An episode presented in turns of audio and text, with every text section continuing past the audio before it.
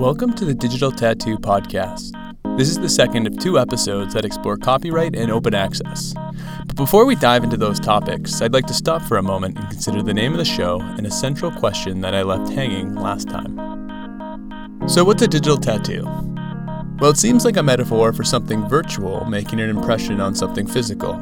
And for this to happen, something remarkable must also happen. Normally, there's a boundary between the real and the imagined. The metaphor of the digital tattoo suggests the transgression of this boundary. And that's what the Digital Tattoo Project is all about. We're constantly interrogating the ways that this boundary is being crossed. But in thinking about Aaron Swartz, I don't think that our metaphor works particularly well. Last time, we heard the story of Aaron Swartz, a computer prodigy with a different value system than most of us. He turned his back on commercial success and focused on community activism. For one reason or another, he decided to download millions of articles from JSTOR through MIT's Open Network. A United States federal prosecutor aggressively charged Aaron with computer crimes. Aaron Swartz took his own life at the age of 26 while facing up to 35 years in prison and a fine of up to a million dollars. And I asked this question What possibly could have motivated Aaron Swartz to take the actions that he did? But I couldn't provide an answer. This week, we'll consider if, for people like Aaron Swartz, the direction of influence from our digital tattoo metaphor has been reversed.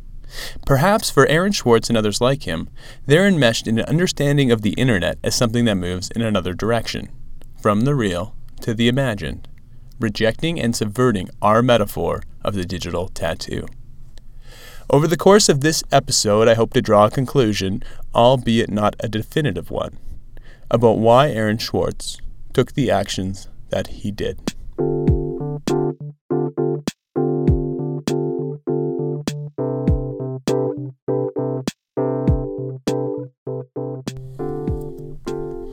All right, so that's nearly enough from me. Luckily, this episode also features interviews from five people working in copyright and open access in Canada. I spoke with the student editors of the University of Toronto's Medical Journal, which is entirely open access. I talked to a Canadian lawyer who specializes in intellectual property law. We'll learn more about open access from the public lead of Creative Commons Canada. And I also spoke with the head of copyright and scholarly communications for the University of Toronto Libraries. But first, let's join Margot and Victoria on campus at the University of Toronto to find out what students know about open access.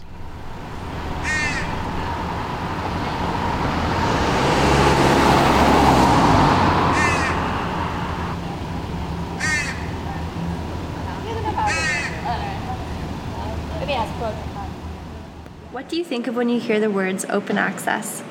Okay, when I hear open access, I think it's something that you get for free or you have really uh, a really easy access to. What do you think of when you hear open access? Just free information, basically, just like the ability to access information and not have to worry about dropping a small fortune. what do you think about when you hear open access? Um, pretty much free to the public, like journals, articles, websites, just information available for anybody to use, regardless of you know where they're going to school, where they live, how much money they have, just information being available.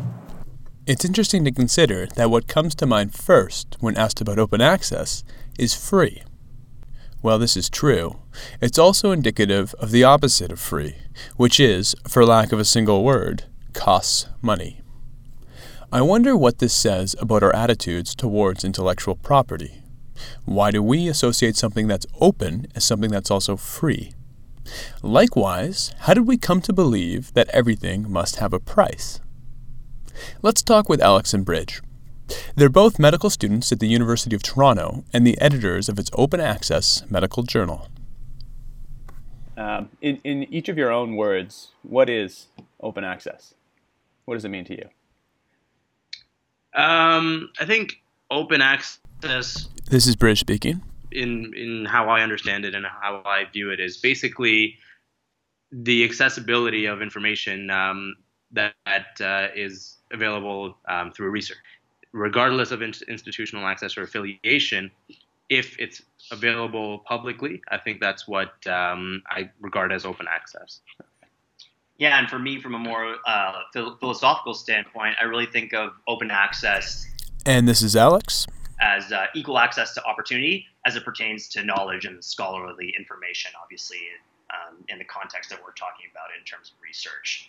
And, and uh, I think open access is just a, a fantastic way to make research move more quickly, more effectively in a more open environment. that's less uh, predatorial.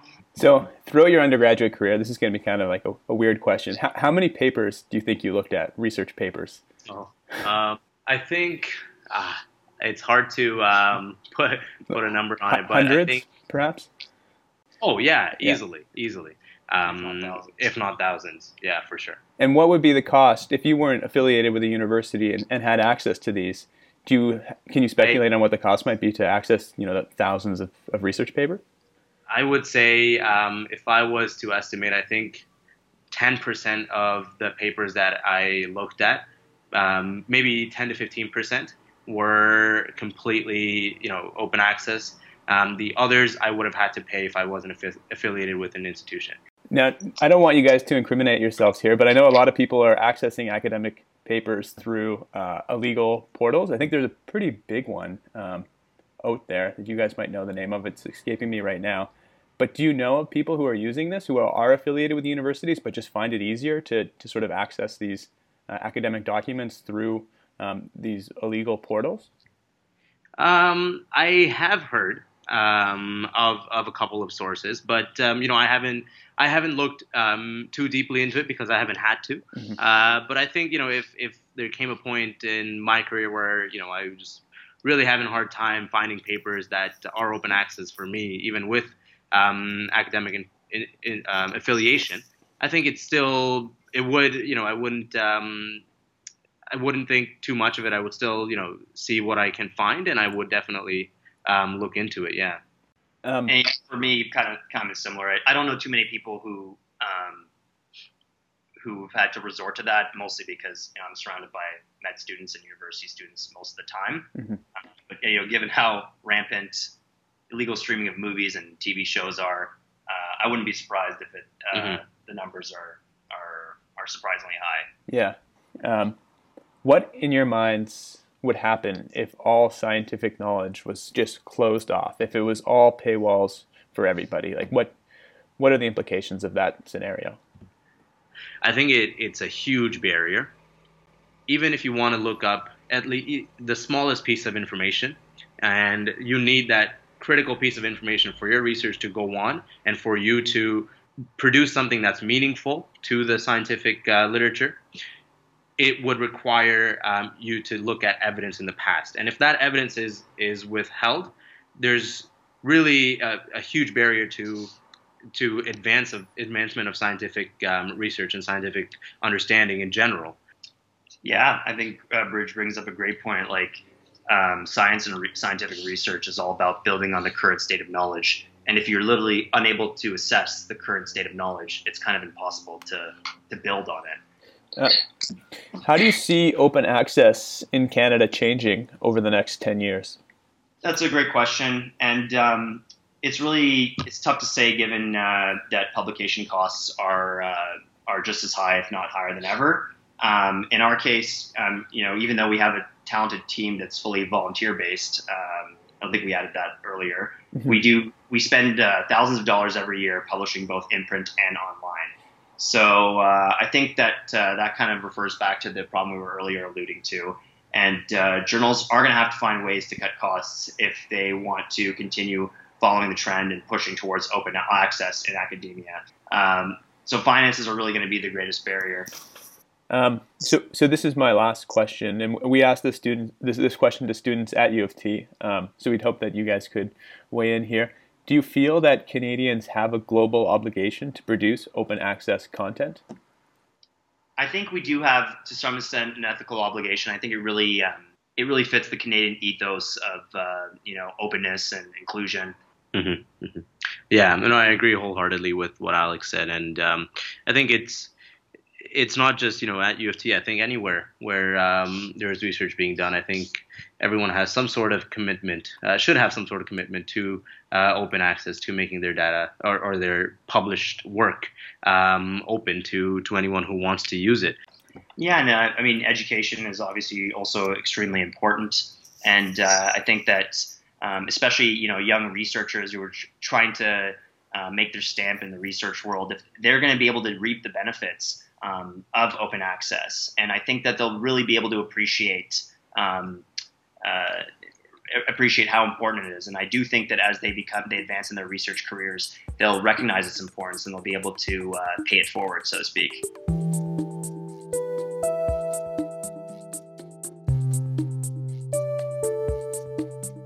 So, open access is a thing, an important thing. And according to Brij and Alex, this method of publishing and sharing research can push science and the arts forward. But are students taking advantage of these resources? Let's check in with Victoria and Margot to find out. Have you taken advantage of open online learning in general? Um, really, no. I don't take advantage of that, and I don't know much about it. So, um, have you explored any of the open access initiatives at your institution? I have not. Um, do you know about U of T's online access portals? Only a few of them were mentioned in passing, um, but I've never actually checked any of them out. Um, have you explored any of the open access initiatives at your institution? No. um, did you know that U of T actually has open access portals? I have heard of them. Professors have mentioned them, and I've been like, that's a thing that exists. So, we're going to pivot here and talk with a lawyer who defends the intellectual property of creators against copyright infringement. It's important to note that she isn't responding to or arguing against open access, but to a cultural shift that has changed our attitudes towards the theft of copyrighted materials over the internet. This is something that Alex and Bridge noted that the prevalence of the open access revolution has run parallel to and perhaps been conflated with the act of piracy. Christine Hirschfield has practiced business law for about 30 years, specializing in intellectual property for 20, and provides great insight into how internet culture has acted to legitimize some forms of theft. She's acted for film and television producers, actors, and writers. Her practice also expands into the computer software field in addition to biotech. She describes a scenario that, for me, perfectly articulates how attitudes towards theft vary between contexts. We're going to jump right into her answer because I kind of stumbled on the question. I have a friend, uh, not a client in this instance, but a friend, who was telling me that when he was growing up, uh, his parents were in the retail business, and they'd go for drives Sunday afternoons, as many families do, and sometimes they'd drive to the Annapolis Valley in Nova Scotia, and there are a lot of apple orchards in the valley. And he commented that his father would stop the car and tell him and his brother to get out and you know go pick some apples and come back, but they weren't paying for the apples. And my comment to him was, "Well, I hope that your parents allowed the farmers' children to come into the city and just take things off the shelves in the store run by his parents, because to me it's the same thing." You know, your stock and trade is your stock and trade. So those are two examples of taking something physical, you know, taking something off a shelf in a grocery store or taking fruit off the trees in an orchard. But to my mind, it's the same thing when you go online, for example, and take intellectual property. You you take something that is protected, even though you can't touch and feel it. It's protected by intellectual property laws, and it was created by somebody. They put their energy and effort into it, and they own it. And if you like it, you should be paying for it. So, over the course of your career, how have attitudes towards the value of intellectual property changed? Uh, uh, that's a great question, and it's a very interesting way of putting it. I've been practicing for about 30 years. When I went through law school at Dalhousie, they did not have any courses on intellectual property. So attitudes about intellectual property have changed in that people at least now acknowledge that it exists. When I went through law school, nobody talked about it. You know, of course, we knew there was copyright and trademark and patents, but we weren't being educated about it. Mm-hmm. And certainly, if I were to talk to the average person 30 years ago, they wouldn't understand what it was I was talking to, or uh, talking about, probably. Um, there has been over I don't know the past 15 years, I suppose, an increasingly loose attitude about what it is that you are taking if you take something that's protected by intellectual property. So, people, for the most part, have some inkling about copyright protection, for example, but they don't really seem to understand that the artist who creates a, uh, a painting or the musician who records an, uh, an album owns the rights in it and deserves to be compensated. They don't seem to accept that. And why do you why do you think these attitudes have changed over, over I, time? I think in large part it's because everything's so easily available now. The internet has made it so everything is so accessible. You can go online, you can find just about anything, and you can download it and, and watch it. There is an increasing attitude amongst the general public that, um, you know, for example, they should be allowed to watch whatever movie they want whenever they want to. They should be able to watch whatever television show, listen to whatever music, and they should not have to pay for it. Um, and what's the impact on artists and creators when people just go out and take and they don't pay for it? Well, it's one of the struggles that artists are having is trying to figure out how to be compensated in a changing world. Mm-hmm. And when people can figure that out, if if technology did not change in the interim, if someone could figure that out, they'd be doing extremely well. But if you just go with a traditional model, if I were a musician and I were recording albums and trying to sell them in record stores, which don't even exist anymore, I'd be I'd be out of business before I was even in business. So the impact that it has on artists quite often can be very devastating. Someone can pour their heart and soul into something and think they're going to be able to sell it, make some money doing this, compensate themselves for the lost time and investment. And if it's being distributed for free, then they're not going to recoup. So, what do you think needs to happen then in Canada for people to start respecting intellectual property? Uh, is it a legal change? Is it an attitude change? Is it? Education? I think it's an attitude it's an attitude change and it's an education change. People, it, it goes back to compensating those who are creating intellectual property. Mm-hmm.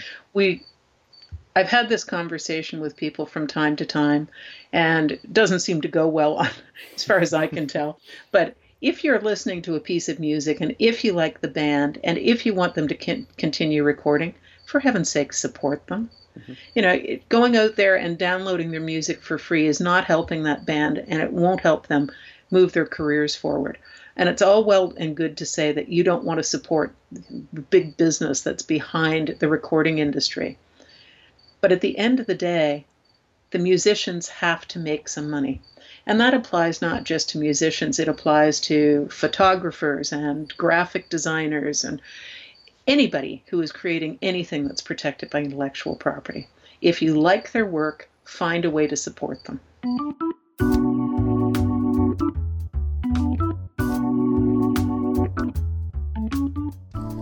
These are great points.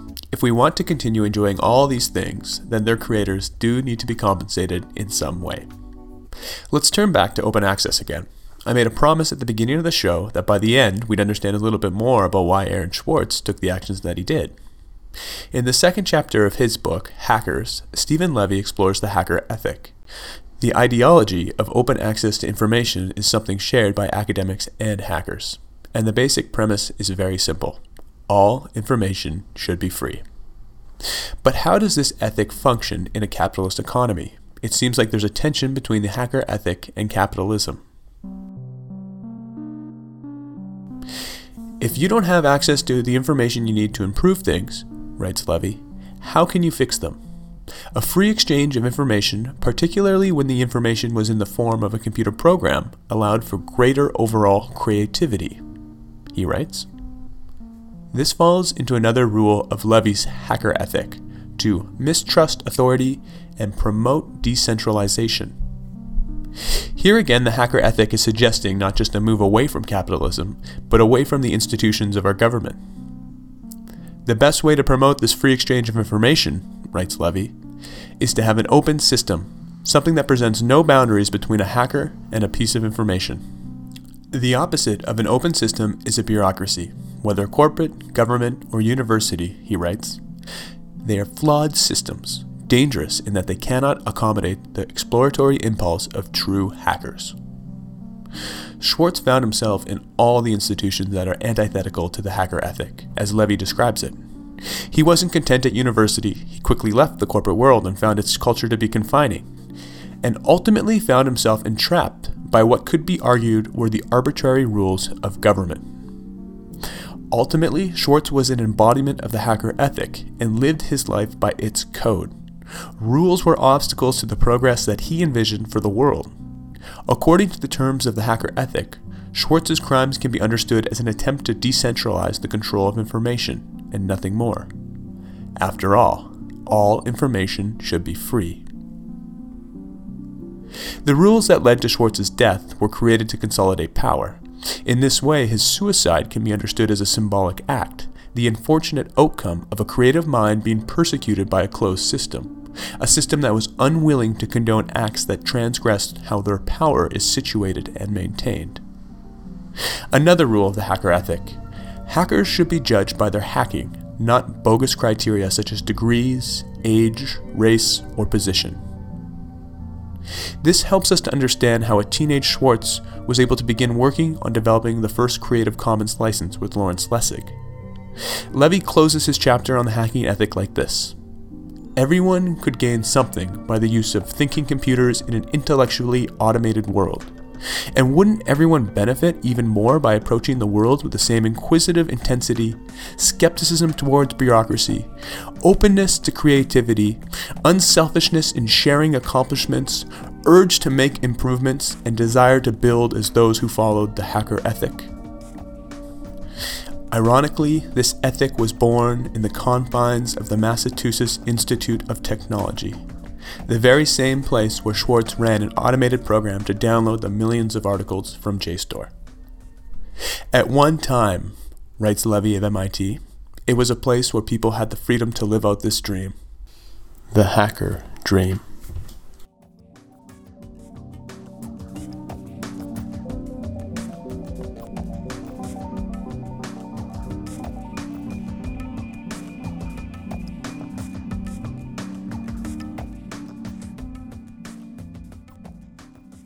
We're going to close the show with our final interview. Unfortunately, the head of scholarly communications and copyright at the University of Toronto Libraries had to cancel our interview, which I'd promised to you earlier.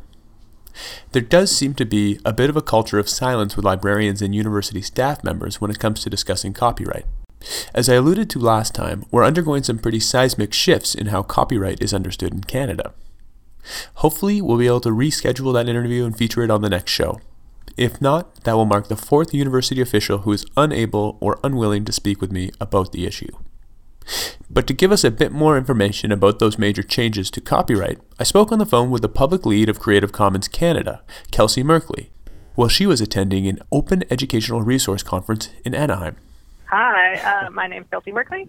I am the public lead for Creative Commons Canada. And what is Creative Commons Canada? Uh, Creative Commons Canada is an uh, affiliate chapter uh, from Creative Commons. Uh, Creative Commons is a global movement uh, that's designed to shape and challenge um, opportunities uh, to allow creators to share their work more openly.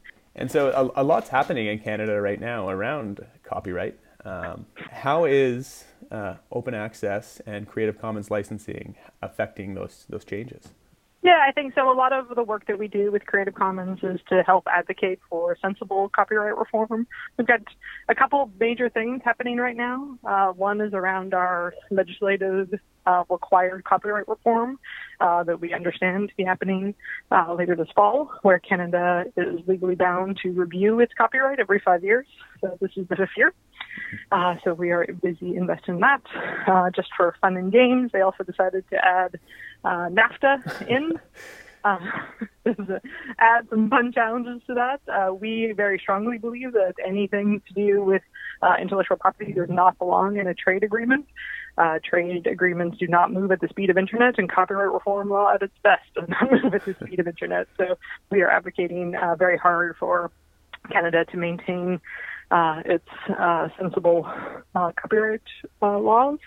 Uh, and then we have um, some court cases, uh, the court case happening with fair dealing um, on the education exception uh, in Canada and whether or not uh, universities are allowed to see that use that to their full benefit. And and how does um, Creative Commons licensing relate to open access in academia?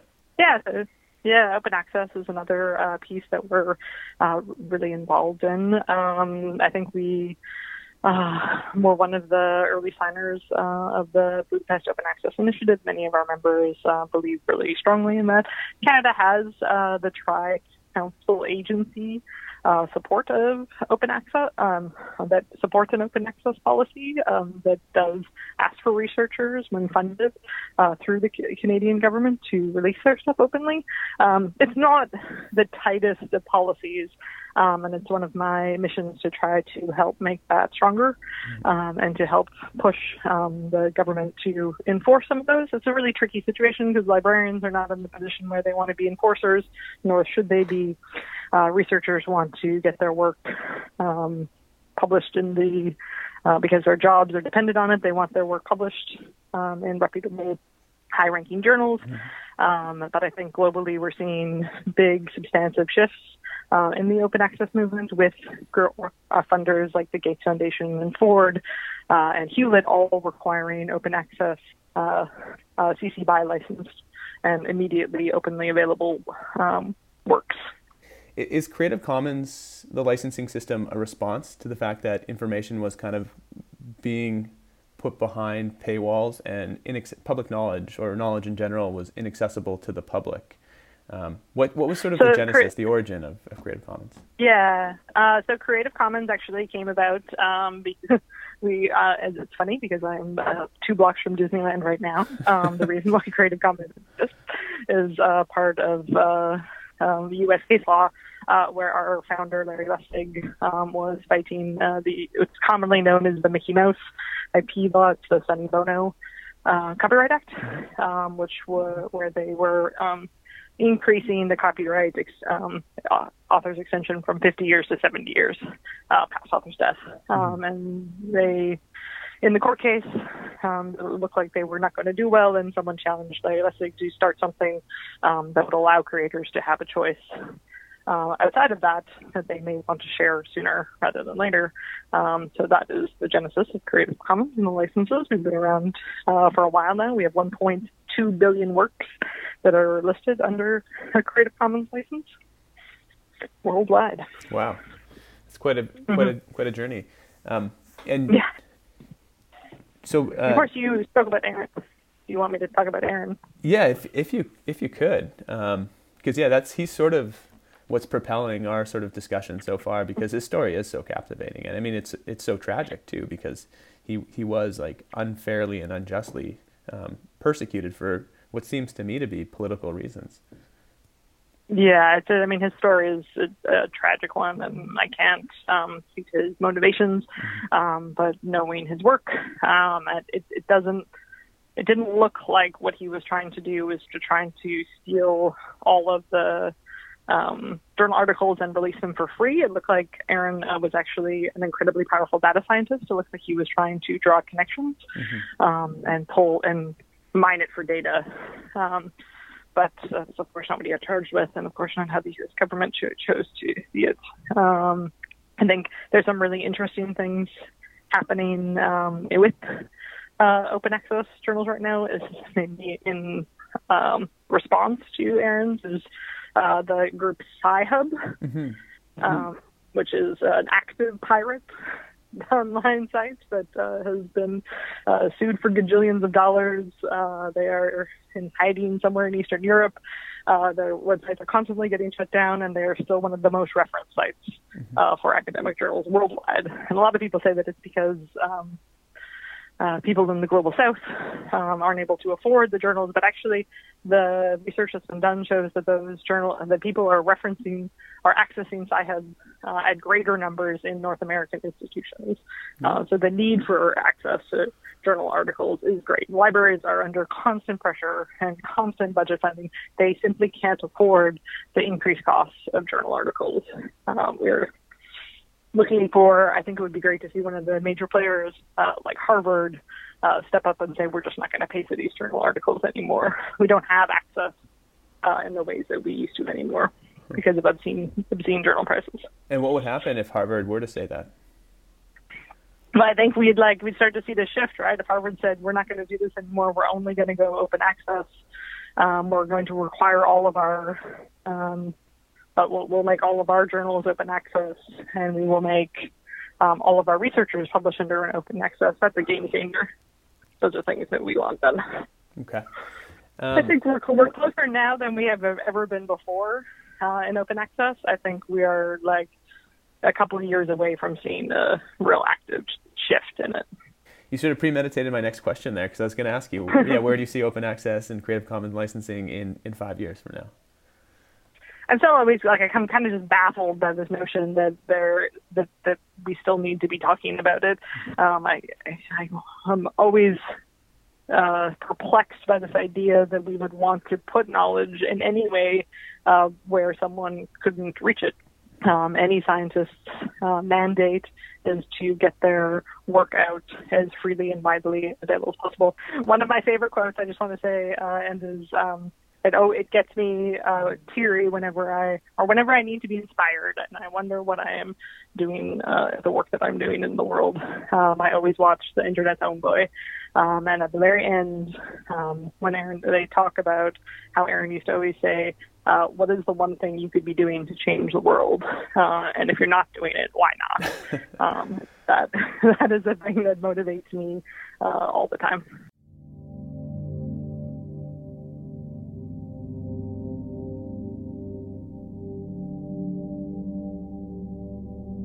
This episode of the Digital Tattoo Podcast was produced and hosted by me, Brian Short, with contributions from Victoria McCauley and Margot Smith. I want to thank our guests from this episode Alex and Brigg from the UTMJ, Christine Hirschfield from Bonnet Clark, and Kelsey Merkley from Creative Commons Canada. I also want to thank Michael Geist from the University of Ottawa for being on the last show. This episode featured music by Lee Rosevere. We're going to close with a clip from the movie about Aaron Swartz that Kelsey mentioned the internet's own boy. Thanks for listening.